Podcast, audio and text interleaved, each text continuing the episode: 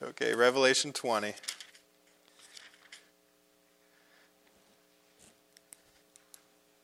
And we're going to deal with the subject tonight reigning with Christ. Reigning with Christ. So let's just kind of get a running start in the chapter. I know we've looked at these verses in the beginning, but let's just skim over them uh, and cover this again. It's been a little bit uh, time. It's been several Wednesday nights, I think, since we've been on the subject of the end times and prophecy. So, Revelation 20, verse 1 And I saw an angel come down from heaven having the key of the bottomless pit and a great chain in his hand. And he laid hold on the dragon, that old serpent, which is the devil and Satan, and bound him a thousand years. All right? So, this great chain of verse 1 is being used by this angel to bind the devil. And the great chain is not iron or any other kind of metal. To see that, we'll have to go back to the book of Job. Look at Job 41 and verse 27. Job 41 and verse 27. Job was the first uh, book of the Bible chronologically that was written, and it was written before the law was given, and it was written after the flood. It was written after the flood because the flood is mentioned, but the law is not mentioned. So, after the flood, sometime, Job put this down in writing. Job 41, verse 27. And this would have been the first book of the Bible that was in existence. Job 41, verse 27. And this is dealing with a description of the devil, that old serpent, or the dragon, he's called. And in this description in chapter 41, we find in 27, verse 27, he esteemeth iron as straw and brass as rotten wood. So iron wouldn't hold him. Brass wouldn't hold him either. Iron being a harder metal, it's just straw to him.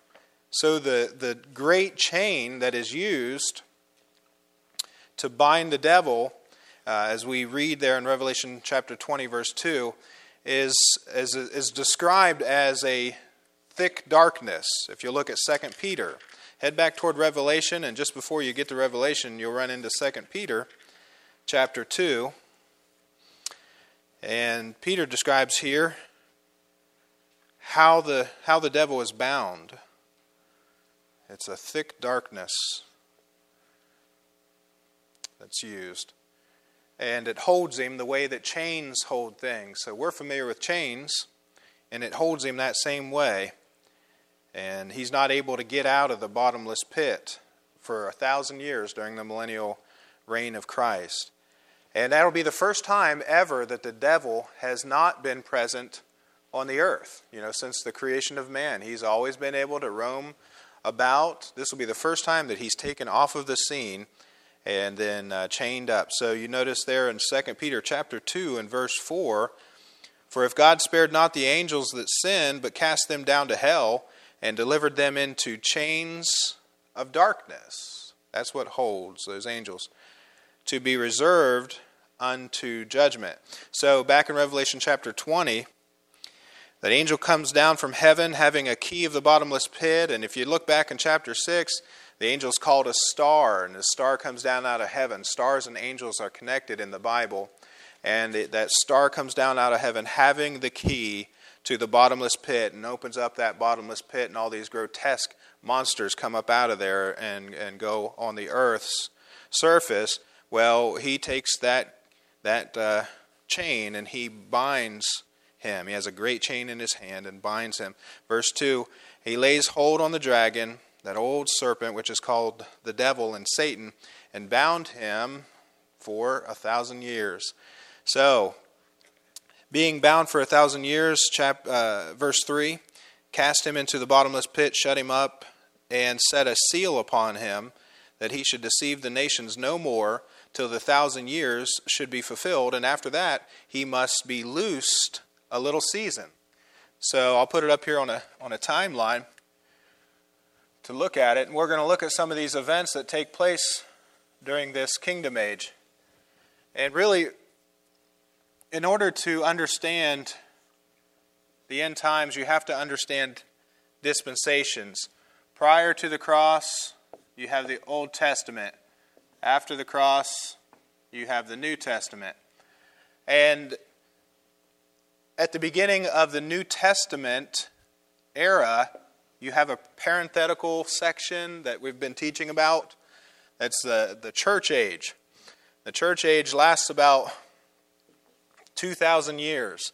So, right here, you have the church age.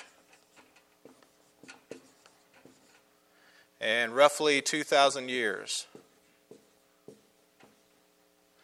So, we're at the end of it, and we're just waiting to hear that trumpet blast. And then after the church age, as we've said, and I know it just probably is just like, you know, we've heard this again and again and again, but uh, repetition again is the mother of learning. The rapture closes out the church age, and then you have this brief period that begins with the rapture of the church and ends with the second advent of Christ. So let me do this here.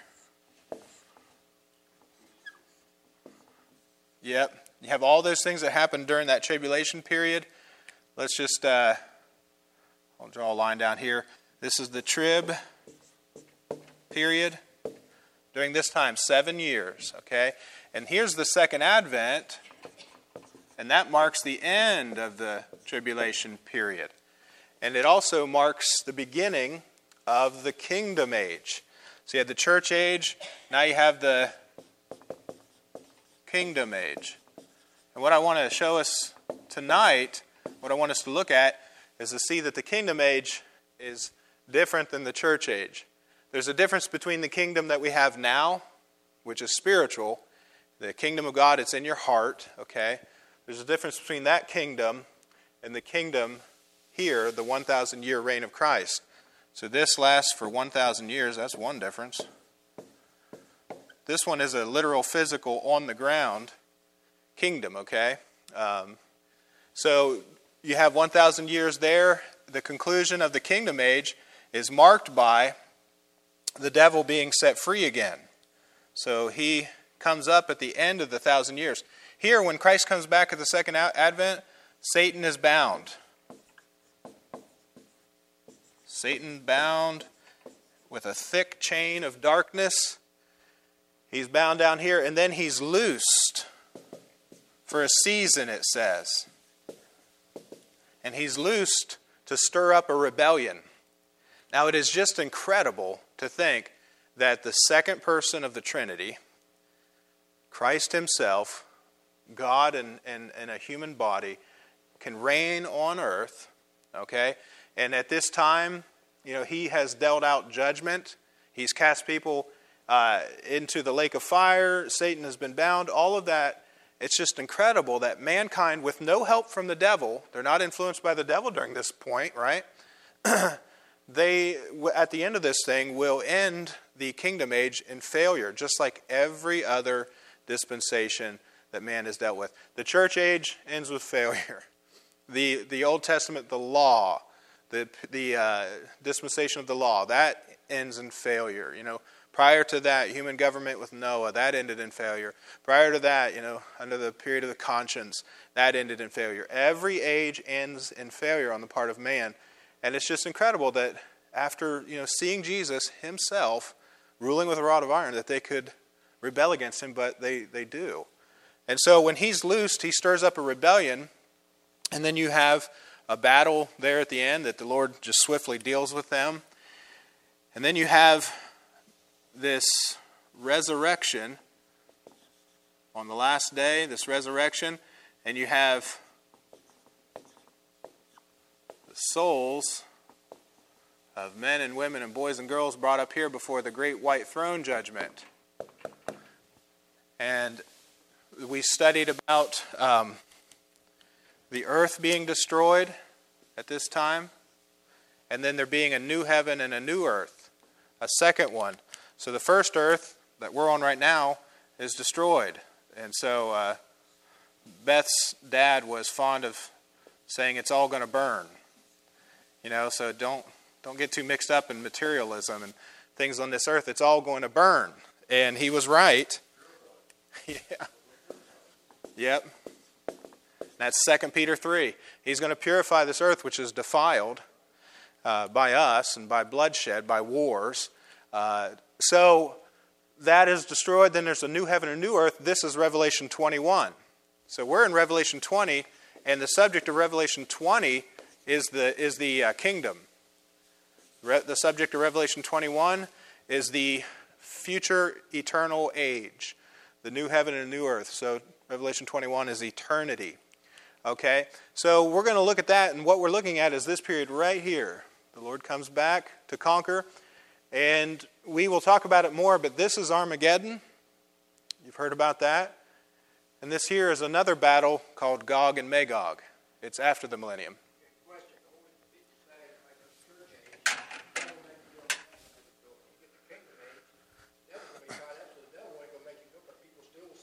Yes. Yet people still sin, and that's because they still have a sin nature. and they have their own they have the power of personal choice. So having the sin nature and personal choice, that will be enough to cause a rebellion against Christ. So that, that old that old alibi, the devil made me do it, uh, God's not buying that. huh? Yes. Yep. Holy Spirit's still there, even dealing with people, and they're resisting that. And uh, yeah. Yeah. And even with him in the flesh, they will still not receive him, not accept him.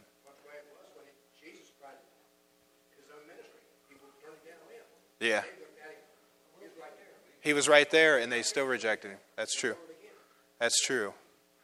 Yeah. And so that's what we're looking at this period right here. Um, so let's look at it there in verse 4. In verse 4 And I saw thrones, and they that sat upon them, and judgment was given unto them. So John is seeing in his revelation, he's seeing thrones right here in the kingdom. Thrones upon the earth. Uh, and he says, Judgment was given unto them, okay? Those that sat upon the thrones.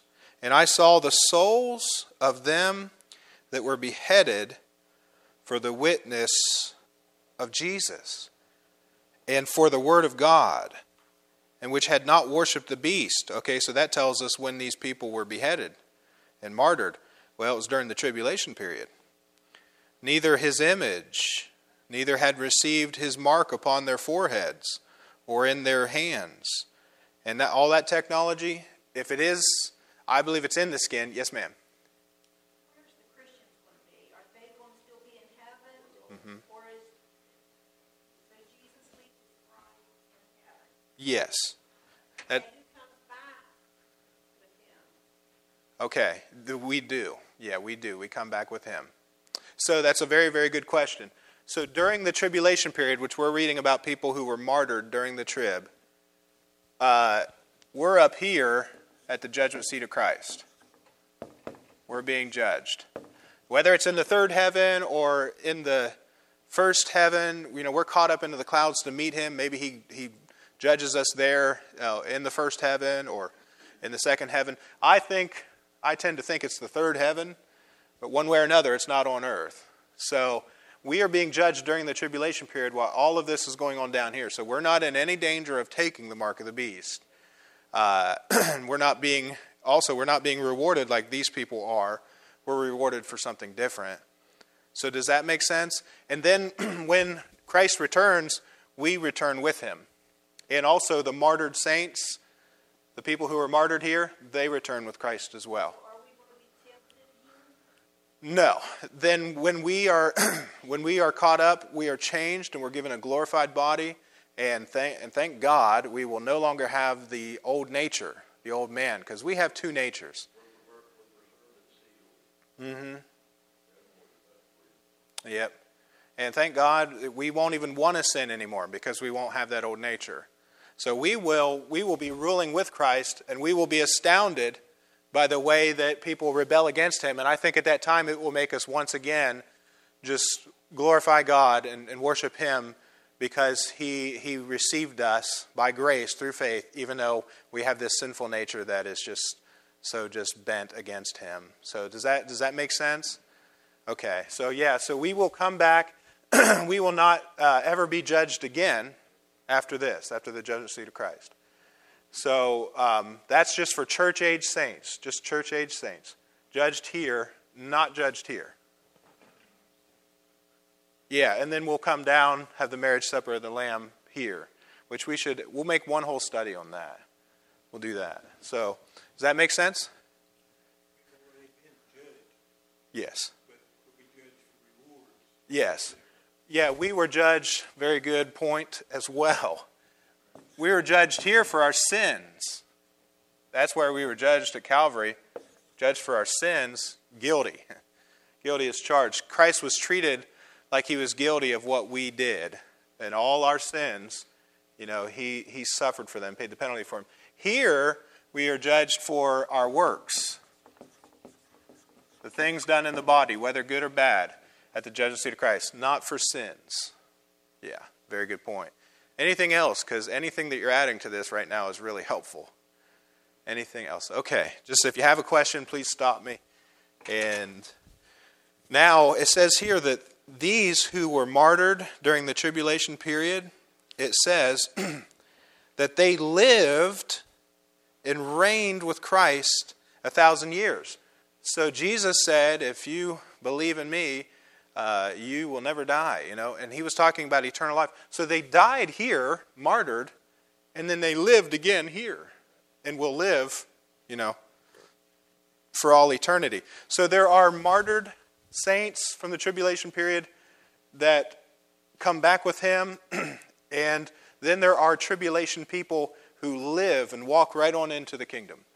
And those people who live through the tribulation, because remember, he said, if I don't cut it short, then no flesh would survive. So there is flesh that survives, walks right on into the kingdom age. They're the ones who have children who still have the sin nature, and those are the ones that at the end will rebel against him.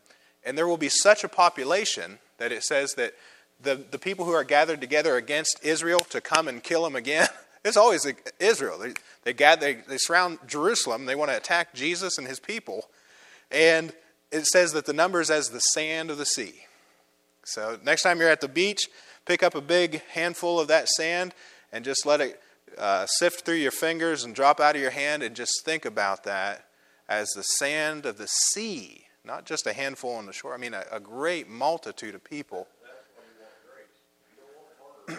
no, no. A whole lot better to get saved now under grace. Yes, yes. So there will be a great multitude that rebels against him and are judged for it, but there will be also a great multitude that is saved out of it as well. Yeah. Yeah. And, and, and if, if God did not do this, if he did not judge uh, the wicked, he wouldn't be God. Yeah, so God is going to judge. Um, and that's why I've said that God is love. Yes, yes, God is love, but God is also wrathful. He's also holy. He's just, and, um, and he will judge the, the wicked, the unbelievers. So, um, and then there is a, we, we can't get into it tonight, but there is a degree of suffering and punishment depending on what people do uh, with their lives. So he is fair. We can count on him for being that way.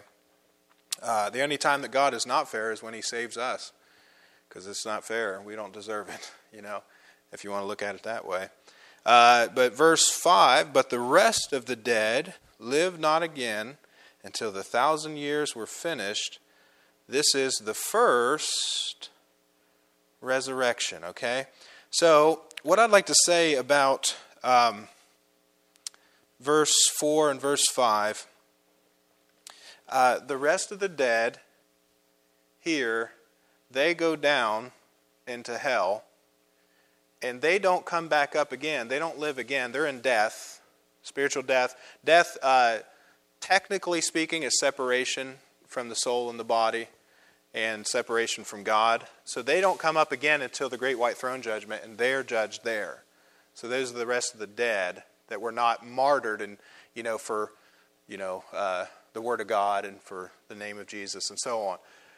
Now, uh, it says that these people who were martyred reign with him. There are three groups that get to reign with Christ during the kingdom. So let's look at those three groups. We're going to have to turn to the Bible passages. The first group is found in Matthew 19, verse 28. You know, the nice thing about all this is that really all I'm doing is just, I've got the verses down that teach these things, and all I'm doing is just briefly explaining what the Bible says. And I'm taking you to show it. And I'm, I'm standing on the shoulders of Bible teachers who have lived for years before me who helped to organize this material. And uh, so, really, the church is being taught uh, not just by the existing pastor, the Bible teaching pastor, but by men who have been gifted uh, and have put this material together and organized it. And then I go through Bible, uh, Bible school and, and I learn it and I spend three years in intense study and writing down notes.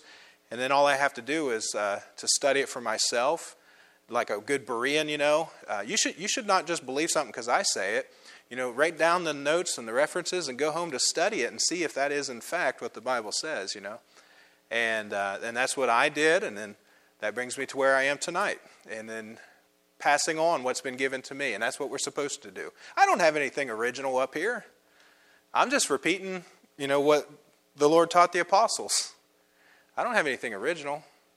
Uh, but he says in 2 Timothy 2 2, the things which thou hast heard of, of me, Paul said, among many witnesses, the same commit thou to faithful men who shall be able to teach others also. And that's what we're doing in the church age. All right, so let's look at uh, Matthew 19, verse 28. And notice here, this first group is the 12 apostles. The 12 apostles of Christ during his earthly ministry. They reign with Christ. So, uh, Matthew 19, 28 says here, And Jesus said unto them, Verily I say unto you, that ye which have followed me in the regeneration, when the Son of Man shall sit in the throne of his glory, ye also shall sit upon twelve thrones, judging the twelve tribes of Israel. Okay? So Jesus said that if you, you followed me, I'm going to have you judge the nation of Israel. You see that at the end, the tribes of Israel. The twelve apostles will reign with the Lamb of God and they will reign over Israel in the land. So they will be over there on the other side of the globe, right there beside the Mediterranean Sea, and they, they will be reigning over Israel, but Israel will have much bigger land at that time. The real estate that they have will be expanded. They're going to reign. Okay? So, you know what else this verse proves? It's interesting. Uh, to think about this and see if you study the Bible and you pay attention to what you're learning and what it's saying, you know, and where it's saying it and to whom it's saying it to.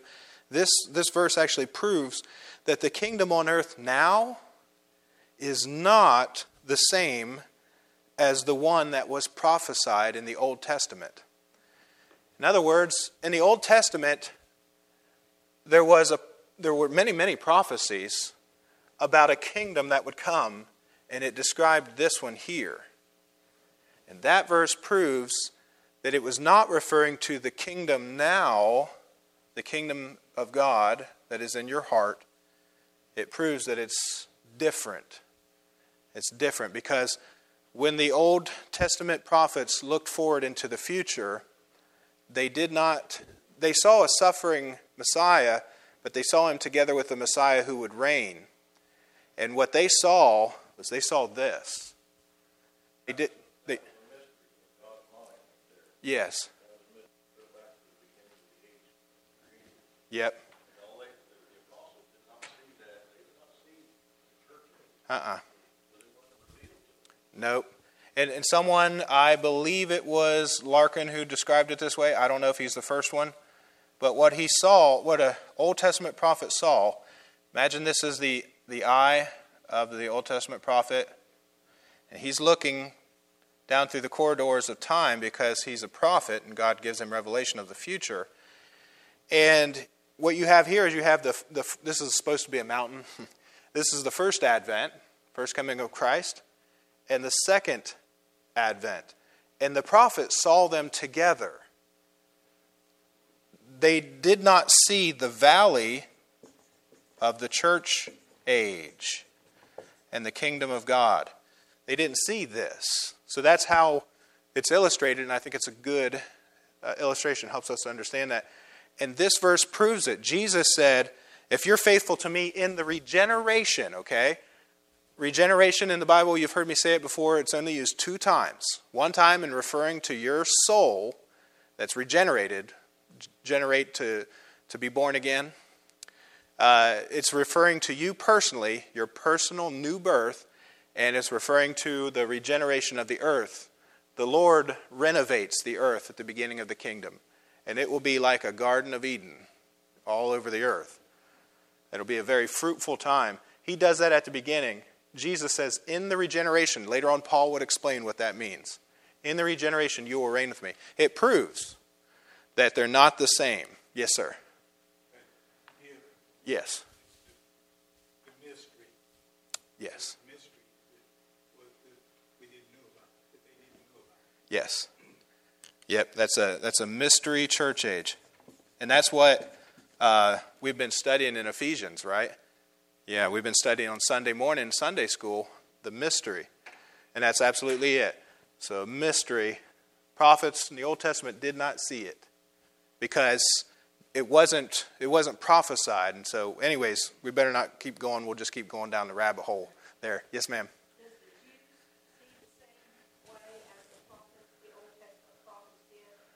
No.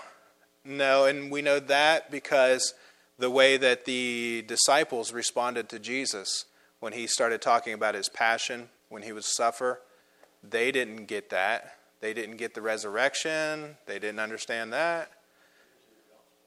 Yeah.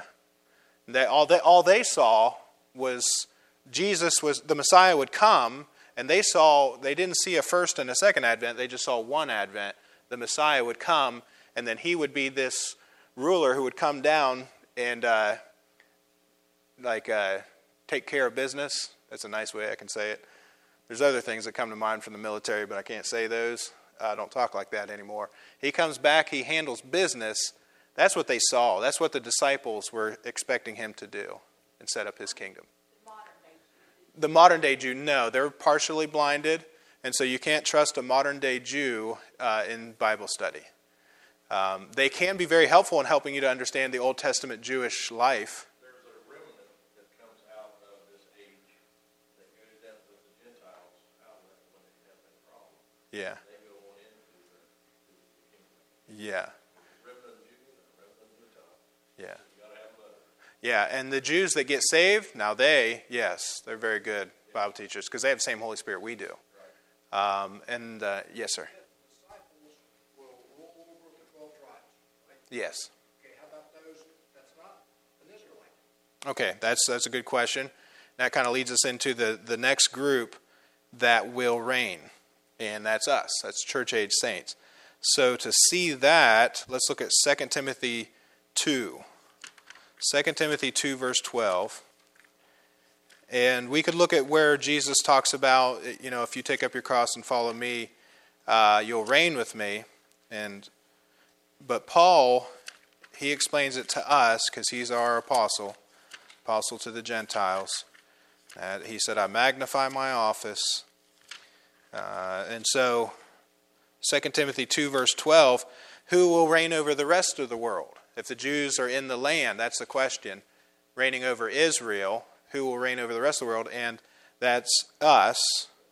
And that's also tribulation saints, but, but that's us. So, I think what will happen is Jewish tribulation saints will reign around their, you know, Israel, and I think that Gentile tribulation saints will reign along with the church age saints around the world. So that's what I think. All right. And then the Lord's going to straighten us all out when we get to heaven on all this stuff. Amen. But we can know what we know for sure because it's just so clear.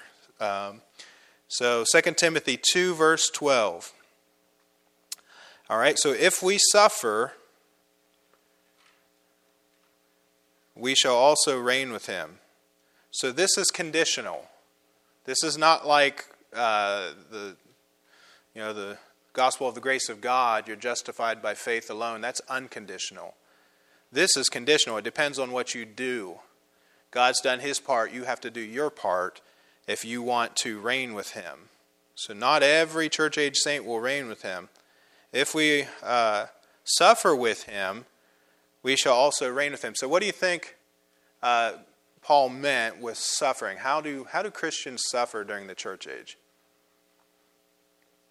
Um, I'm kind of liking this. I, I didn't like it when I first got here, but I like it now. This interacting during the teaching and being kind of like a facilitator sometimes as a teacher. Persecution would be the first one that's very, very obvious, huh? Yes. So you suffer with Christ when people try to hurt you for what you believe and standing for Christ, standing for the Bible. And it could be physical persecution, it could be legal persecution, it could be just rejection and being cast out of your family and being uh, shunned. Uh, what else? How else do you think we suffer? I think we suffer in fighting against sin. If we fight against sin, because Paul would talk about, or maybe it was the writer to Hebrews, you've not yet uh, resisted unto blood in striving against sin. I think we suffer to have a family member or somebody close to you that's not saved, and that they won't go. Yes. That, was, that, that hurts me, knowing I got family members that's not saved. That's, Amen. Amen. I, I agree. So that's another aspect of it. You tried to witness to them and they won't. And then what about like uh, two people get married? Um, in, in, in class, in my class in Marietta, a student came up to me and asking me for advice, and I was just like, Ugh. I'll, I'll tell you what the Bible says, but you should just ask your pastor. I'm always careful about giving advice. You know, uh, he said, well, back in, in my country where I live, the island that I live on in the Philippines, there's a woman who's about in her 40s, and she got saved. She got gloriously saved, but her husband's a Catholic, and he doesn't want anything to do with it. And so he said that the husband um, deserted her and has left her and has been gone for, he said, I think it's almost seven years now. And I said, Well, has he hooked up with somebody else, or is he just? And he said, No, no. He just keeps telling her that if she'll come back and be a Catholic, then they can live together again. If not, otherwise, he he's, doesn't want to live with her. And so I took him to 1 Corinthians seven. That's what deal. That's where that uh, passage there deals with that kind of that exact issue right there. And see, there's people that Paul said, if you get saved and your spouse doesn't get saved, but your spouse is okay living with you, then just live with them and try to be a good witness and just witness with your life. And it might be that they'll get saved. But then he says, if you get saved and then your spouse leaves you, that'd be the suffering part. Your spouse leaves you uh, for what you believe in, then, you know, hopefully it can be reconciled and thing can be put back together. But in the meantime, you're suffering. And if that person leaves you and then marries someone else, well, that's it. You know, you're never going to be able to go back to that. Yeah, Yep, and, and it's an unequal yoke right there. So that's suffering. Uh, and then I think suffering, if you're doing it as unto the Lord, suffering in this body because of you know the limitations, the weakness, and sickness of this body, but you say, Lord, I'm going to take this for you, and I'm going to suffer through this for your glory, and I'm just going to take it by faith. I don't understand it. I think that probably is added in there too, but God will take care of her. yeah, She belongs to him now. Amen. Yep. And he will. He will. And she was deserted. And so I told him, I said, Look, I can I'll tell you the passage of the Bible, 1 Corinthians 7, verse 13. Take that to her, tell her about that, and tell her to talk to her pastor. So, all right. Anything else as far as suffering? So, if yes. I wanted to ask you when the hundred and forty-four thousand Jews is going to evangelize the world in Yeah. seven years, Yeah. are they saved in the church age? Are they saved? Huh. Because if they're saved, he's going to leave here that they won't be raptured, Right. but they're, but they're saved people. Yeah. I don't. I just wondered when Yeah. they're saved, but he's just going to leave here I don't. Yeah. I, I wonder. I what I would what I would assume is that the Lord is kind of preparing them, and then they're going to be activated after the rapture. But I wonder, maybe, maybe not. But I would assume anybody here who's saved and in the body would be in the body of Christ and would have to go up at the rapture. But maybe the Lord has a different plan there with it. I don't I don't know. I would just I guess what I would say based on what we know, I would say they get saved here, or the Lord activates them here. See that, see the rapture happened, they didn't go, Yeah, and they knew about it, and they knew about it. that made them believe. Yeah, that's what I would say. There's 144,000 witnesses. They're all Jewish male virgins, and they are activated here. I would say that. So, but um, those kind of things. See, those are the kind of things the Lord might straighten us out on later. But uh, because it's not real specific. All right. So we will reign with Christ if we suffer with Him. So notice also Revelation chapter one and verse six. And we'll get back to Revelation 20 after this. Revelation 1, verse 6, Jesus is speaking to the churches in the first three chapters. And then after that, the church is gone, never mentioned again in the book of Revelation till you get all the way to the end. And so, Revelation chapter 1, verse 6, notice here it says, uh, And hath made us kings and priests unto God. So, a king is someone who reigns uh, unto God and his Father. Uh, to him be glory and dominion forever and ever. Amen. So we are going to reign with him if we suffer with him, you know, and and so uh, we have a little bit of time. Let's let's do this. Look at 1 Corinthians 6. We can lose there are people who will not be able to make it to the kingdom because in this age they are uh, wicked sinners who will not repent and trust Christ. So 1 Corinthians 6, Paul describes this in verse 10. Well, let's start at verse 9. Um, so Paul talks about lost people here, and he also talks about Christians. If you study it closely and study the context, there's two people dealt with here the unsaved, wicked people in the church age, the unbelievers, and believers are referred to here. So, know ye not that the unrighteous shall not inherit the kingdom of God? Be not deceived, neither fornicators, nor idolaters, nor adulterers, nor effeminate. We know what the effeminate is, all right? But the effeminate aren't the only ones that are sinful, it's also the fornicators. That's the straight people who are having sex outside of marriage, as well as the effeminate who are abusing themselves with mankind. Not abusers, uh, nor abusers of themselves with mankind, nor thieves, nor covetous, nor drunkards, nor revilers, nor extortioners shall inherit the kingdom of God. And such were some of you. So he's describing lost people in this world. And he says, Such were some of you. But ye are washed Okay? Uh, ye are sanctified, ye are justified in the name of the Lord Jesus and by the Spirit of our God. All things are lawful unto me, but not, all things are not expedient. In other words, all things are not expedient. They're not, uh, they're not good for you, they're not helping you out. Um, and what Paul is dealing with here is that the, the people here that he described, it's obvious they're not going to be over here with any inheritance in the kingdom.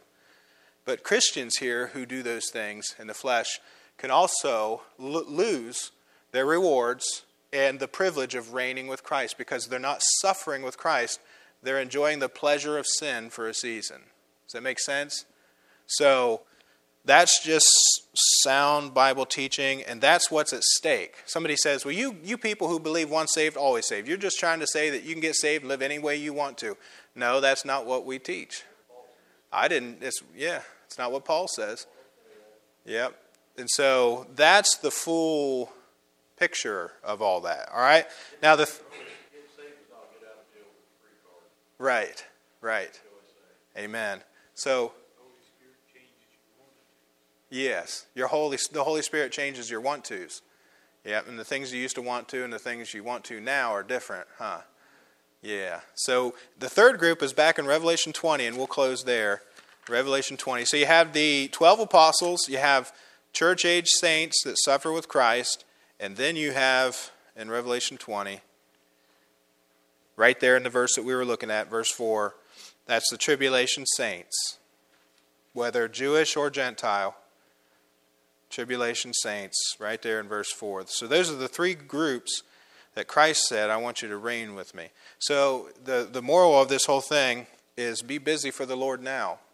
We ought to be busy. Uh, everything that we do, it's like we're sending, it's like we're sending, uh, you know, things up ahead of us to God's storehouse. You know, sending rewards ahead of us, and and He wants us to work for rewards. He wants to reward us. And when, when somebody says, "Well, I'm not doing it for rewards. I'm just doing it for love of Christ," well, okay, thank you, Mr. Spiritual. Thank you for just making all of us you know, feel bad for trying to serve the Lord for rewards. Here's the thing when we're all standing around the judgment seat of Christ, the people who do have rewards, we're going to say those are the people that really loved Him, that were really faithful to Jesus and willing to suffer for Him. And the people without rewards, those are the people that love themselves. So, Mr. Spiritual, yes, you should work for rewards, okay? And uh, the story isn't over yet. So, and you say, well, I've, I've blown it. No, you haven't. You, it's not, you're not done. Uh, if you're still living and breathing, God's not done with you, and God can use you. Uh, you can probably do more in, in, a year, just totally sold out for the Lord, than uh, you know most people would do in their lifetime. All right, so let's look at Revelation chapter 20 and just verse 5. I'm not going to expound on it; just read it, and that's what we're going to look at next week. But the rest of the dead lived not again until the thousand years were finished. This is the first resurrection. So, next week we're going to look at the first resurrection, and that's at the beginning of the millennial kingdom, and the second resurrection, which is at the end of the millennial kingdom.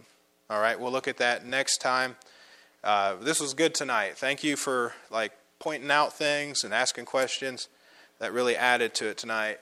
And we are, yes, sir. Last question. The hundred forty-four thousand Jews, are they saved by Jesus Christ? Are they, did they turn the lamp over to Jesus Christ and preach? Yes, they would be saved as a result of the cross because they're going about preaching, they're preaching Christ. And I didn't know if it's saved like that, or if they would be in the same sense of the people before Christ that were saved, like Moses and all those. They were saved because we know, but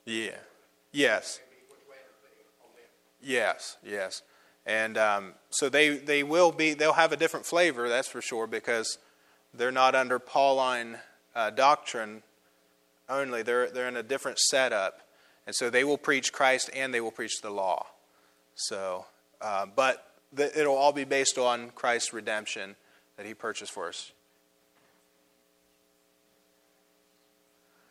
Oh yeah, and we have a, we have a DVD that's Revelation slides or collection of uh, I think almost 200 paintings uh, of depicting these events, and so you know we could do that for a movie night. Uh, that would be a good movie night.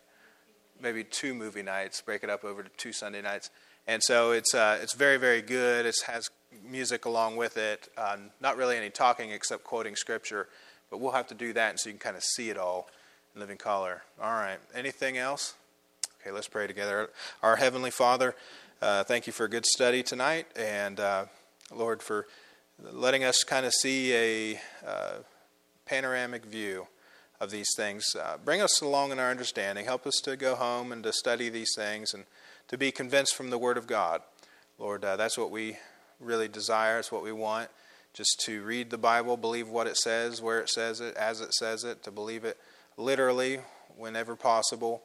Uh, and Father, and to understand these things. And so help us to be good students of the Word of God and also to pass on what we know to others. And Lord, we thank you for it. Most of all, tonight, we just thank you for your grace. I thank you for saving us. Thank you for giving us your Holy Spirit and for giving us the Holy Scriptures and uh, for helping us to understand these things. In Jesus' name, amen. amen.